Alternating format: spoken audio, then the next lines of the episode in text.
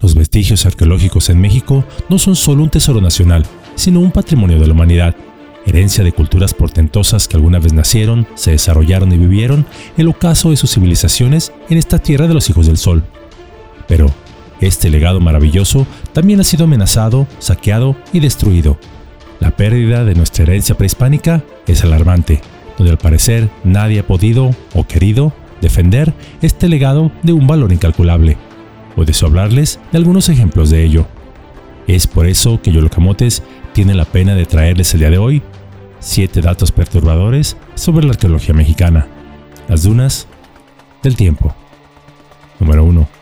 En la ciudad arqueológica de Tula Hidalgo, donde están los famosos atlantes, figuras imponentes de piedra que parecen ser guardianes de un secreto, portando en sus manos lo que parece ser una bolsa que curiosamente en otras latitudes del planeta y en culturas que nada parecen tener que ver entre sí, también se muestran figuras con esta famosa ánfora de la cual se dice que muchos de los poderes de los dioses de ahí derivaban en este sitio fue el arqueólogo Jorge Rufiera Costa quien se encargó de recoger las piezas de los atlantes que estaban dispersas en el suelo y colocarlas sobre la pirámide B, donde permanecen hasta hoy en día. Estas figuras se han hecho muy famosas, siendo uno de los sitios arqueológicos más importantes del país. Pero hay un detalle muy importante. Estas esculturas jamás pertenecieron en este sitio donde fueron colocadas, asumiéndose erróneamente que fueron las columnas del templo. Esto, es decir, el sitio donde se colocaron y su supuesta función, fue una mera hipótesis de dicho arqueólogo, ya que las esculturas se encontraron originalmente a nivel de piso a un lado del basamento y desensambladas, como si un gran desastre las hubiera tumbado todas al suelo. La ciencia actual aún no sabe qué función tenían estos atlantes, y mucho menos se cargaban un techo como lo suponía Rufiera Costa. Arqueológicamente, el suponer en dónde van las piezas significa descontextualizarlas y es considerado como un error. Si nos basamos en las demás culturas que presentaron figuras similares, al parecer lo hicieron para recordar a los dioses o a quienes quiera que estos fueron, así como también una advertencia de que estos seres tenían poderes que no debían desafiarse. Por lo que la próxima vez que veas una de estas figuras, recuerda que no fueron columnas o siquiera pertenecieron al sitio que actualmente ocupan e incluso puede ser un mensaje del pasado sobre un posible futuro, algo que solo nuestros ancestros prehispánicos sabían. Número 2. Recientemente, un video en las redes sociales hacía mención que en el estado de Jalisco, en el municipio de la zona metropolitana de Guadalajara, conocido como Tonalá, hay un vertedero de basura que durante algunas décadas sirvió como el basurero de todas las ciudades que conforman esta zona metropolitana, según el autor de este video, este vertedero, antes de que se convirtiera en un basurero, era una zona arqueológica que incluso rivalizaba con la de Tula en el estado de Hidalgo. En aquel entonces, el que fuese gobernador del estado, Guillermo Cosío Vidaurri, accedió a que este sitio se convirtiera en un basurero, por lo que ordenó al cobijo de la noche que maquinaria pesada destruyera una cantidad indeterminada de pirámides y restos arqueológicos, de los cuales después de esta lobotomía histórica solo quedaron las bases, este lugar se convirtió en el basurero de Matatlán, que hasta hace poco aún estaba abierto y que tan solo fue cerrado por el clamor de los vecinos porque prácticamente estaba ya lleno. Lo que no menciona este video es que el que fuera gobernador de aquel estado fue uno de los más poderosos políticos de la época. Había sido diputado del Congreso de la Unión, presidente de la Cámara de Diputados, presidente municipal de Guadalajara, presidente del Comité Ejecutivo Nacional del partido que todo lo revoluciona y un largo etcétera. En pocas palabras, no había casi nadie que lo pudiera detener.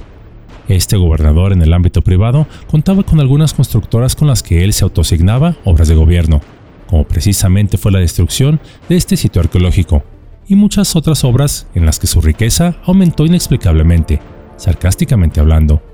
Lo único que finalmente pudo detener a este servidor del pueblo fue el querer engañar al entonces presidente Carlos Salinas de Gortari, cuando el 22 de abril de 1992 explotó una gran sección de la ciudad de Guadalajara, cuyo drenaje estaba lleno de gasolina. el chisme dice que se extraía ilegalmente de los ductos de Pemex y que iban a beneficiar a los negocios de este funcionario público.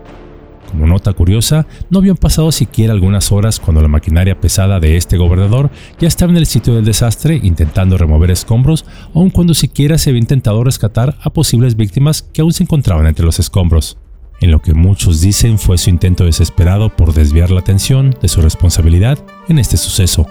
Ahí se vio la empatía que este funcionario tenía, el cual había sido electo gobernador bajo el lema de campaña por la grandeza del Estado. Medios chayoteros le han querido recordar como un estadista, pero en realidad fue solo un ladrón más de la larga historia de políticos nefastos que ha tenido el país. Pero, si creyeron que la historia de Matatlán en Tonalá ahí había terminado, desgraciadamente no.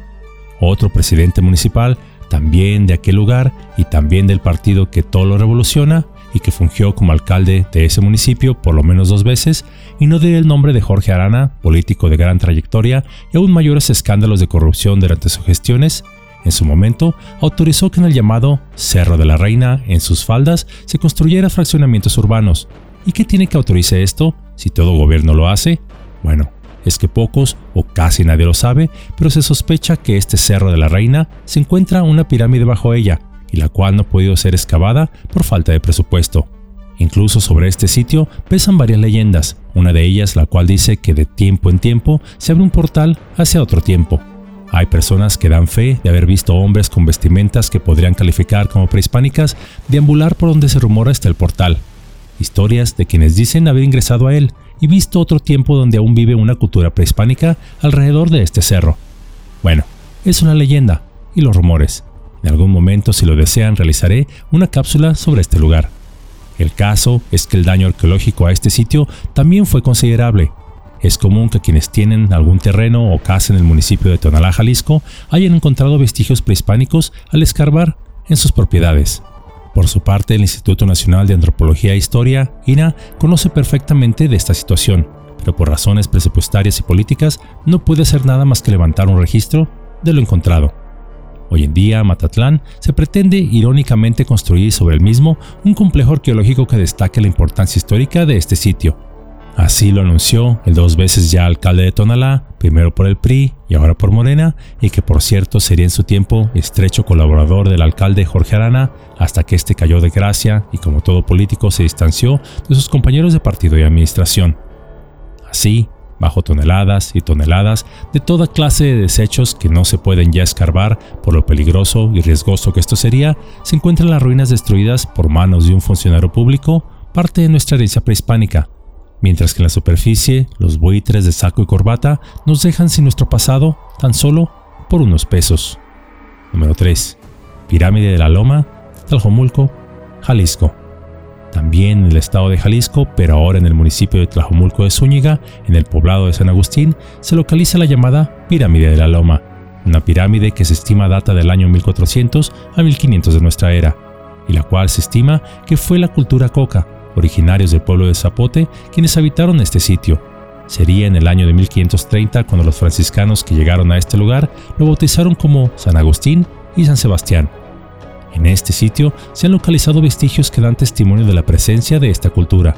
Tumbas con ofrendas, vasijas de barro, esculturas, piedras talladas y lanzas que han sido conservadas en el Museo de Arqueología, mismo que se ubica sobre la calle Pedrolosa en el centro de la localidad. Junto a esta pirámide aún se realizan danzas durante el equinoccio. Incluso existe un libro que habla de los vestigios encontrados por los moradores a lo largo del tiempo. Hoy en día el crecimiento de la mancha urbana y los saqueos son la principal amenaza de esta zona arqueológica, la cual podría estar en peligro de desaparecer. Y aunque los distintos gobiernos municipales han dicho a lo largo de mucho tiempo que resguardarían este sitio, lo cierto es que ninguno lo ha hecho, y por el contrario, se autorizó la construcción de más fraccionamientos en lo que era la zona arqueológica.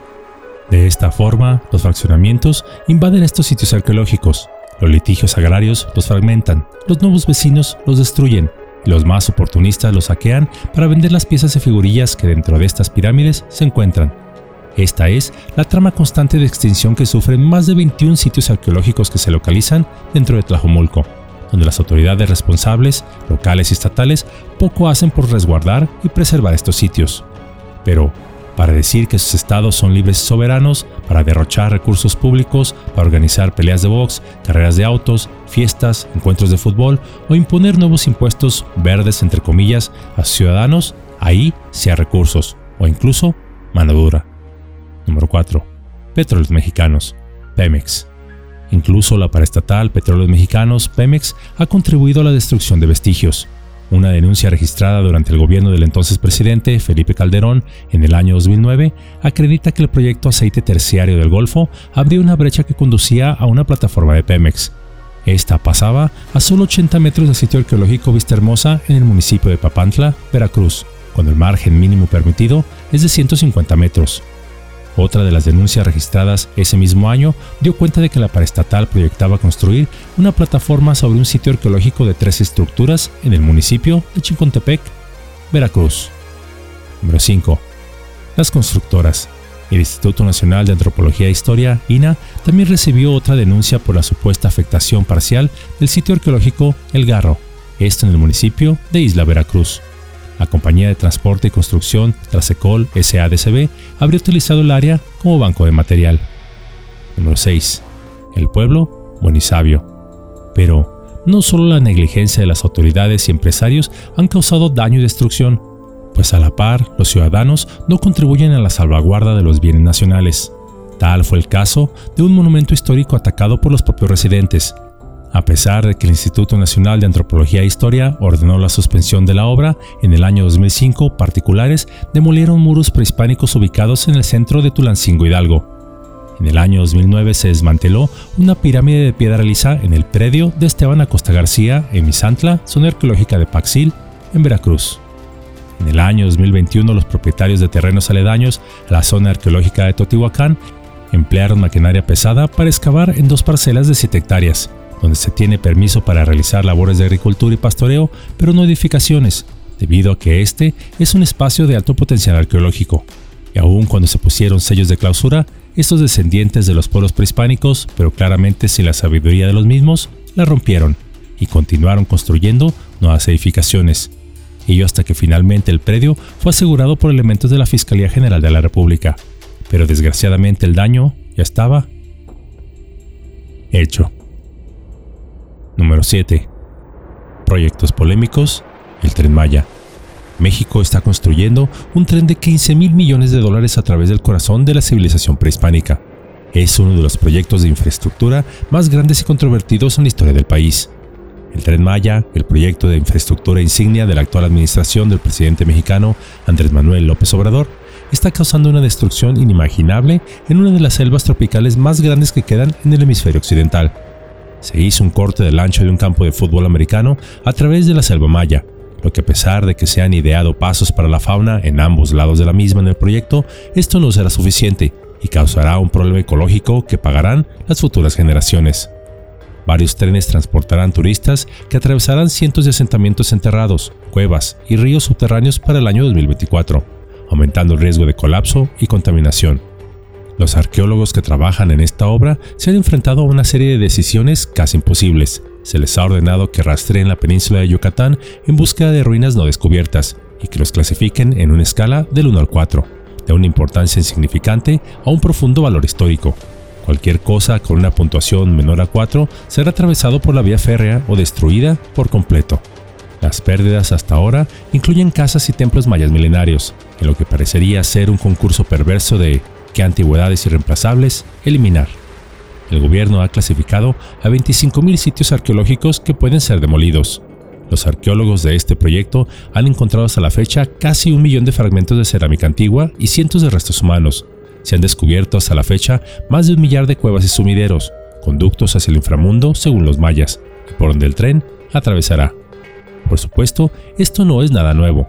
En todo el planeta se ha construido infraestructura moderna sobre las ruinas de civilizaciones antiguas. Egipto terminó recientemente una carretera a través de la meseta de las grandes pirámides. China desmanteló reliquias del imperio Qing para construir una carretera alrededor de Beijing. En Colorado, los ingenieros están redireccionando la ruta 550 sobre las antiguas ruinas de una tribu. Pero, es difícil imaginar un lugar fuera de la península de Yucatán con mayor concentración de antigüedades, o donde la ética de la construcción y la preservación sean más complicadas. La península es la ubicación probable de varios reinos antiguos desaparecidos, mencionados en inscripciones jeroglíficas, pero perdidos en el tiempo. Esta zona es tan rica en arqueología que la única manera de preservarla en su totalidad sería construir un segundo nivel superior para toda la población. ¿Qué valor se podría asignar a un asentamiento que había estado oculto durante dos milenios? Bastaba con desviar un tren que traía consigo la promesa de riqueza material y no solo cultural. La ironía es que para llevar a los turistas a la cuna de la civilización maya y supuestamente con esto elevar la calidad de vida de los descendientes de estos, se están demoliendo reliquias del pasado de esa misma cultura. Esta sencilla cápsula vimos tan solo algunos ejemplos de los daños de incalculable costo, no solo económico, sino cultural, que se han dado en algunas zonas de nuestro país. Tristemente, como estos ejemplos, hay cientos, si no es que miles de ellos, y los cuales no he mencionado en esta cápsula por falta de tiempo. Se estima que en nuestro país se saquean o se dañan por año 700 sitios arqueológicos. Los ilícitos incluyen robo, traslado y tráfico ilegal de piezas, saqueo, demolición de construcciones originales, daño a petrograbados, afectaciones por maquinaria pesada, destrucción por proyectos carreteros, habitacionales y petroleros, extracciones, pintas con aerosol o trabajos de restauración erróneos. Además, algunas construcciones han sido afectadas por incendios o inundaciones. Nuestro patrimonio arqueológico, formado por el conjunto de vestigios de distintos tipos, legado por las sociedades que habitaron México en la época prehispánica, son la principal fuente para estudiar y comprender nuestro pasado. Sin estos vestigios, poco o nada podremos saber sobre nosotros mismos. Es como si perdiéramos nuestra acta de nacimiento siendo adultos sin poder recordar siquiera quiénes fueron nuestros padres. Personas con un presente, pero sin un pasado y sin poder comprender el futuro. El saqueo del pasado no es algo nuevo. Desde la época de los faraones en Egipto ya existían ladrones de tumbas que llevaban a cabo un comercio secreto con los objetos que encontraban. De manera similar, se tienen registros que durante la época de la conquista, algunos españoles saquearon tumbas en México en busca de oro. Un ejemplo de esto es el caso del capitán Andrés de Figueroa en Oaxaca en 1530. En el siglo pasado, el reconocido viajero Jonathan Stephens adquirió algunas minas para llevarse las esculturas encontradas, como los dienteles de madera de Uxmal o el tablero de Cabá, entre otros objetos. No obstante, tuvo mala fortuna, ya que estas piezas se perdieron en el incendio del Panorama en Nueva York, donde se suponía serían el núcleo del Museo Nacional Americano. Así, a lo largo del tiempo, muchos viajeros, exploradores y científicos han sacado del país una gran cantidad de objetos arqueológicos con el objetivo de exhibirlos en museos y comerciar con ellos, o simplemente como objetos de colección. Si bien una manera efectiva de contener estas destrucciones y saqueos es crear leyes más fuertes y estrictas que castiguen severamente a quienes dañen, destruyan o comercien con la memoria arqueológica del país, más efectivo sería que estas leyes se hicieran cumplir pues muchas veces quedan solo en letra muerta, ya que ninguna autoridad persigue estos delitos con muchos ánimos. Pero si debes un peso a Hacienda o algún impuesto municipal o local, ahí sí eres perseguido y castigado hasta con saña. Pero, ¿realmente qué es lo que puede funcionar si deseamos preservar nuestro pasado? Hemos visto que creer que el gobierno garantizará esto es una ilusión. La única manera, aunque lenta pero segura, es la educación crear conciencia en la población y todas las comunidades del país, lo que significa preservar este patrimonio cultural, pues nuestro patrimonio no está limitado a estos monumentos, artefactos o tradiciones, sino que abarca la esencia misma de nuestra existencia como nación. Este patrimonio transmite la memoria del pasado, honra nuestras raíces y fortalece nuestra identidad. A través de las obras legadas en sitios históricos y prácticas culturales, nos conectamos desde el presente hacia el pasado Proteger estos sitios es preservar una conexión viva con un pasado ancestral grandioso, con una época que aunque ya se fue, su legado aún permanece vivo, nutriendo nuestro espíritu y encontrando así un mayor significado de nuestra propia existencia, reconociendo en estos objetos y sitios un valor que va más allá de su utilidad material o su atracción turística. Pues cada fragmento arqueológico es una ventana al pasado que nos cuenta una historia silenciosa, en espera de ser descifrada y compartida y que desde el ayer nos dice también puede ser grande. Pero asimismo nos advierten que toda civilización, aunque las que construyen grandes proyectos para una supuesta eternidad, que por más portentosas que éstas sean, también son frágiles y desaparecen. Si pudiésemos hipotéticamente regresar al pasado, cuando se levantaron las grandes pirámides que aún existen en nuestro país, y hacerles una pregunta a sus arquitectos, quizá les preguntaríamos, ¿por qué las construyeron? a lo que alguno de ellos es posible que nos diga que más allá de su utilidad práctica, eran un mensaje para el futuro, para aquel que pudiera descifrarlo y apreciarlo. Y esto es la importancia del equilibrio, el poder de la intención y la importancia del legado. Pero, ¿qué significaría esto? La importancia del equilibrio. Las pirámides son perfectamente simétricas, lo que nos muestra la importancia del equilibrio en la vida de nuestros ancestros. Todo el universo está interconectado y debemos esforzarnos por mantener el equilibrio en nuestras propias vidas. El poder de la intención. Las pirámides se construyeron con una gran intención y esto ayudó a darle su poder. Podemos usar una buena intención para crear un cambio positivo en nuestras propias vidas. Quizá no construyendo una pirámide, pero sí construyendo algo bueno en el día a día. La importancia del legado. Las pirámides son un legado que resiste el tiempo. Estas nos recuerdan que todos, sin importar si es rico o humilde, podemos dejar una huella en el mundo. Así pues, preservar el pasado es un acto de amor y gratitud hacia aquellos que nos precedieron, reconociendo y honrando su contribución a nuestra propia existencia. Cuidemos nuestro pasado, para poder así aspirar a un futuro y no terminar vagando entre las dunas de un desierto cultural, deambulando sin memoria y peleando inútilmente contra las arenas del tiempo.